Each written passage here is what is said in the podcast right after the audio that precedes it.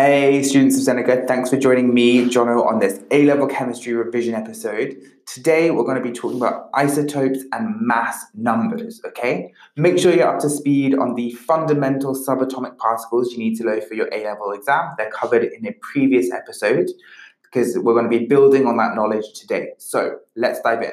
Mass number and proton number. Those are two key metrics that you need to be very familiar with. The mass number of an atom is the number of protons and the number of neutrons, and it's often represented by the symbol A. Now, what's the proton number? Unsurprisingly, the proton number tells you the number of protons in the nucleus of an atom, okay? And it's often given the symbol Z. So, what was the mass number? It's the number of protons plus the number of neutrons. Okay, now we're going to talk about some ion formation. So we've talked about protons, we've talked about neutrons. Seems like something's missing, maybe. Well, the thing that's missing, electrons, okay? So atoms have electrons that can be added or removed to generate ions.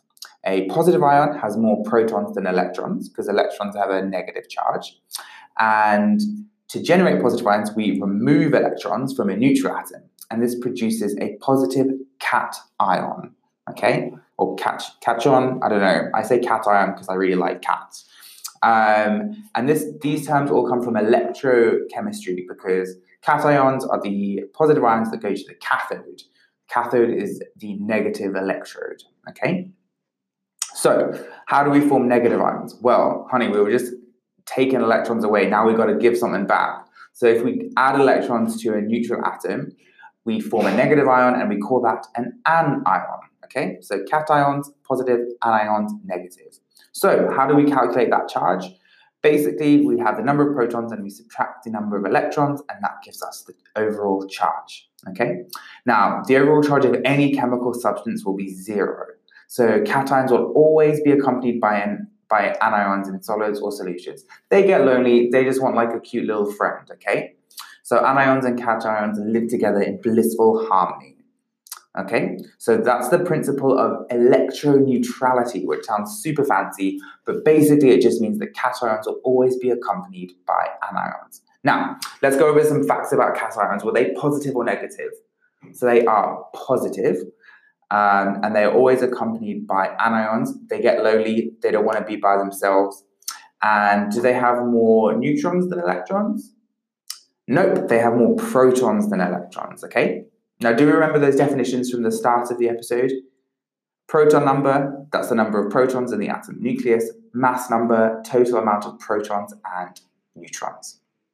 Okay, now we're going to switch things up a bit and talk about isotopes. Now, isotopes are atoms of the same element that have the same proton number but a different neutron number. Okay, this means that atoms have a different number of neutrons. Makes sense, right?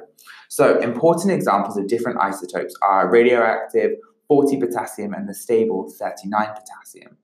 So, 40K or 40 potassium is the reasons why bananas are slightly radioactive. Ooh, okay?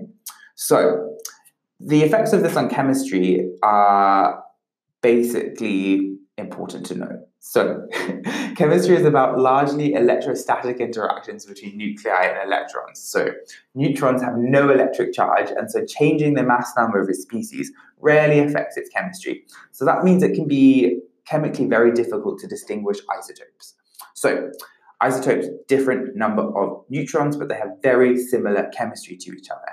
Do you remember the charge of a neutron? It's zero. Okay, so do we remember how we form ions?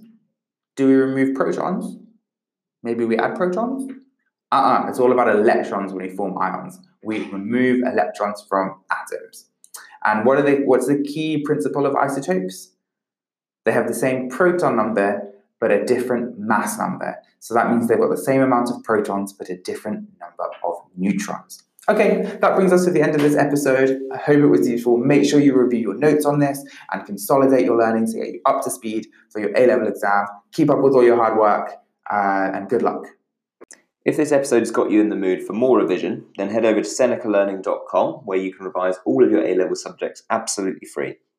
And if you're on Apple Podcasts or Anchor, then you will find a link in the bio.